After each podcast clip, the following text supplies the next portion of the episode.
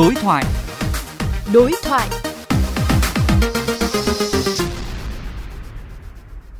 Xin cảm ơn ông Nguyễn Đăng Minh.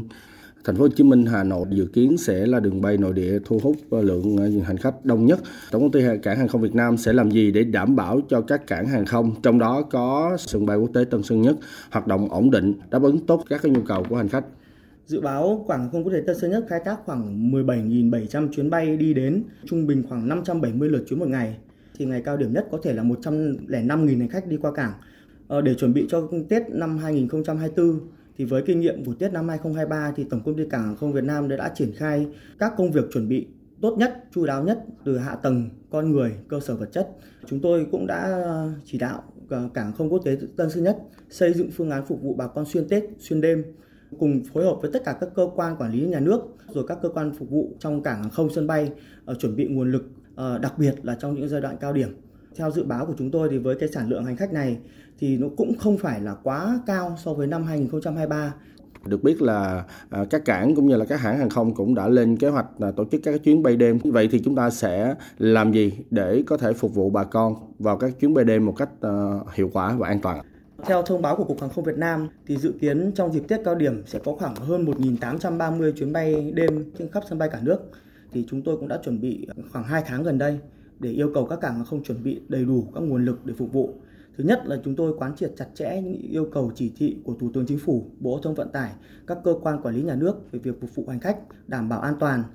Cái thứ hai nữa là chúng tôi thường xuyên cập nhật tình hình, trao đổi với Cục Hàng không liên quan đến cái tình hình phục vụ đêm để tăng cường nhân lực trong và ngoài cảng để làm sao mà phục vụ hành khách tốt nhất.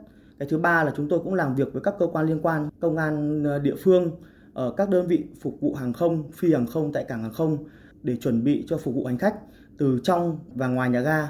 Ở đây có nghĩa là ờ, đảm bảo các dịch vụ cho hành khách ờ, trong khi thực hiện các chuyến bay đêm và khi đến các sân bay thì đầy đủ xe cộ phương tiện để phục vụ đưa bà con về tận nhà đặc biệt thời điểm mà thời tiết xấu có thể là những cái trường hợp mà phát sinh thì chúng tôi sẽ phối hợp chặt chẽ với các hãng hàng không để làm sao mà có thể phục vụ hành khách một cách tốt nhất. Tổng công ty Cảng hàng không Việt Nam có khuyến cáo gì đối với người dân và hành khách khi đi lại ờ, bằng đường hàng không trong cái dịp mà sắp tới không ạ? Thứ nhất cũng đề nghị bà con thường xuyên theo dõi cái lịch trình bay của mình. Cái thứ hai thì đề nghị bà con là nắm bắt về các thông tin quy định của ngành hàng không, chuẩn bị tốt các giấy tờ tùy thân. Năm nay thì ACV cũng có triển khai cái sử dụng cái căn cước công dân mức độ 2 bà con có thể tìm hiểu thêm và nên mang theo đầy đủ giấy tờ tùy thân cho bản thân và người nhà đi cùng và dưới 14 tuổi thì vẫn có thể sử dụng giấy khai sinh. Đối với các chuyến bay quốc nội thì chúng tôi sẽ mở quầy thủ tục trước 120 phút, với chuyến bay quốc tế là ờ, uh, 180 phút thì bà con nên đến đúng giờ, không nên đến quá sớm và cũng không nên đến quá muộn. Đến quá sớm thì có thể gây ùn tắc cho hành khách trong nhà ga, còn đến quá muộn thì sẽ rất cập cập trong quá trình mà chuẩn bị phục vụ cho hành khách. Ờ, ngoài ra nữa là chúng tôi hiện nay cũng phối hợp với các hàng không triển khai cái việc mà check-in online trên toàn bộ các cảng hàng không trên cả nước. Ờ, tùy từng hãng hàng không thì bà con có thể làm thủ tục trước cho bản thân và gia đình.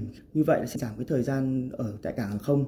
Đối với việc hành lý nên sắp xếp một theo đúng quy định của nhà vận chuyển tránh cái trường hợp phát sinh trong quá trình mà làm thủ tục hành lý gây ùn tắc và gây chậm trễ cho hành khách trong quá trình đi lại.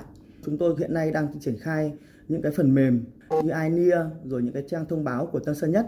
Chúng tôi có thông báo tại thời gian phục vụ các chuyến bay, các cửa khởi hành, các băng truyền nhận hành lý thì bà con có thể theo dõi qua các thông tin ở trong nhà ga, ngoài nhà ga trên các app của chúng tôi để có thể là tiếp cận thông tin và có thể phục vụ chuyến bay của mình một cách tốt nhất.